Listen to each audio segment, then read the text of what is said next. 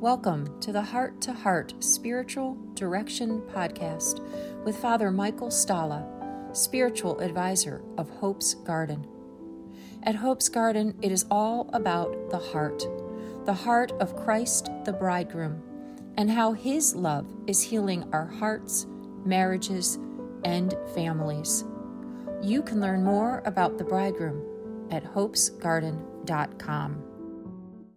My name is Father Michael Stalla. I am the Spiritual Director for Hope's Garden, and today we are going to talk about an interior dialogue we have with our Lord.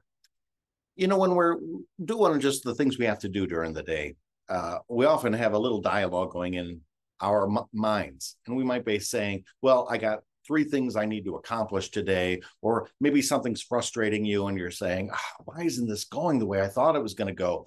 We have this little voice that we're talking to ourselves. And I always tease by saying, well, don't talk to yourself. Crazy people talk to themselves. Talk to the Lord. But I do understand that that interior voice is part of our processing the experience we're having and trying to put words to the feelings we have or with the priorities we are setting. It is possible to turn that into prayer. But when we turn that into prayer, it's not simply putting the Lord's name there. Oh, Lord, why am I having such a hard time that this light is still red and not turning green? That's not really a prayer. I just put the Lord's name in front of it. So what we really want to do is enter into a dialogue where it's speaking and listening to the Lord. It happens throughout the day that we have opportunities to do this. When we're talking about most prayer, it's a lot more intense. So it would be difficult to be driving a car and enter into a deep kind of prayer. You're probably not going to remember where you were going in the first place, or worse yet, you might not paying attention to the traffic around you. But it nonetheless could be a kind of a surface level prayer that's happening. Okay, Lord, I got this going on. I'm feeling impatient. Please send me that grace. Calm me down so we get through this life. It's just a little understanding that you're not alone, that God cares about you and is with you on this journey. And so the things that you're thinking through throughout the day, speaking to the Lord. I do want to remind you, when we talk to ourselves, sometimes we end up saying inside of our minds little swear words or getting grumpy or judgmental about other people. When you're talking to the Lord, you don't do that, all right? You don't give yourself permission to say, I can speak to the Lord any which way I feel like. It's our Lord. It's Jesus. Be reverent. Be respectful. But that also helps our attitude in general in dealing with life. You know, when you start getting grumpy and you start thinking negative and you start using those swear words, even inside your own mind, it takes you down this path where you end up, by the time you get to your destination, in a terrible mood. When you're talking to the Lord, you realize, hey, life is not always the way I expected it. It's okay. God, give me the grace that I need. Help me to stay focused on the things I need to stay focused on. Help me not miss the opportunities I have to please you. All right, Lord, I'm trying to get these things done according to my priorities. I'm not sure that that's your priorities. So if it isn't your priorities, I am right now going to give you permission to let me get done the things that you want me to get done. And help me to just let go of the things that I just can't be in charge of. I just can't do. This changes our attitude quite a bit. And so by the time that we end up being with somebody, we're not just thinking about the 15 things we still have to go do, or the frustration we had with the light we had a moment ago, or that person that said that thing or gave you that dirty look. Now, because I entered into dialogue with the Lord, by the time I get to the next person, the next event, the next place, I'm really focused in more on what is the Lord asking me to do. I'm giving Him control of my day and trying to set the attitude of my interior voice to listen to what He's doing. So let me just do a very practical way of doing this. I wake up in the morning. One of the very first things I do is I say, good morning, Lord.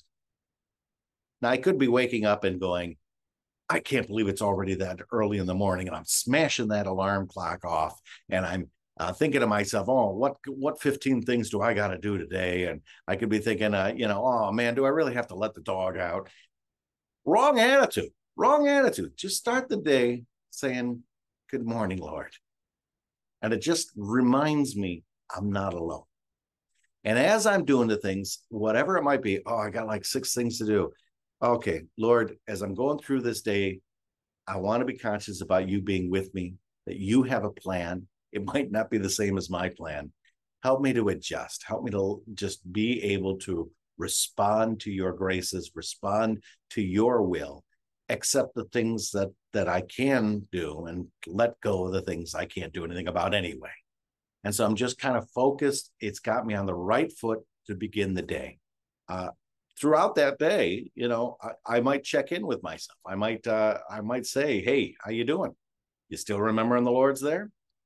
Lord, I'm sorry. I've just spent the last 3 hours not thinking about you at all. You know what I find? He's pretty okay with that. I mean, he wants you to think about him all the time, but he knows you. He knows how you are. It's just not possible for me to constantly be thinking about you, Lord.